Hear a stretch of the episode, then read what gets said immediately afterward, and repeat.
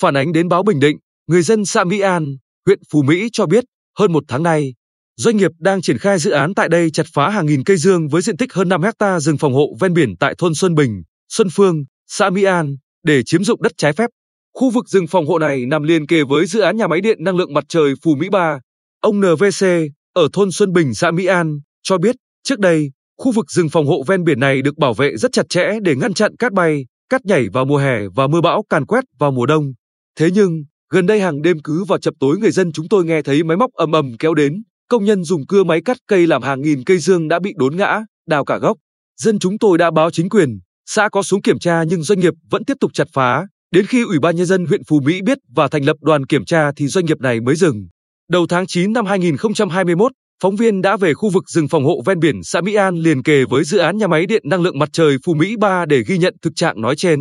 Từ đường ven biển DT639 vào sâu trong rừng khoảng 500 mét, chúng tôi thấy rất nhiều khoảnh rừng dương hiện chỉ còn bãi đất trống.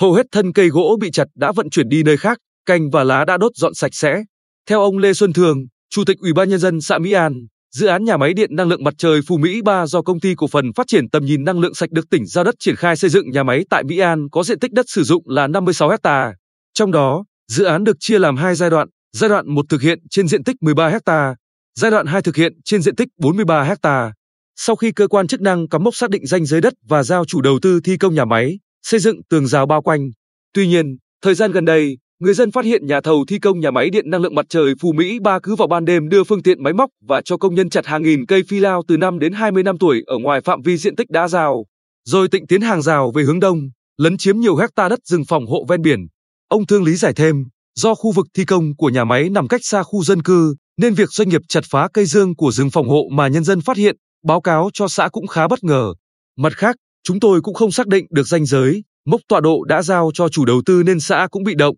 không biết doanh nghiệp làm đúng hay sai. Sau khi đoàn công tác của huyện kiểm tra, đo đạc lại thì chúng tôi mới biết diện tích rừng dương bị chặt phá lên hơn 5 hecta. Trao đổi với phóng viên về việc này, ông Phan Xuân Vũ, trưởng phòng Tài nguyên và Môi trường huyện Phú Mỹ cho hay, vừa qua, Ủy ban nhân dân huyện giao phòng Tài nguyên và Môi trường chủ trì phối hợp với các ngành chức năng thành lập tổ công tác để xác định doanh nghiệp có vi phạm hay không.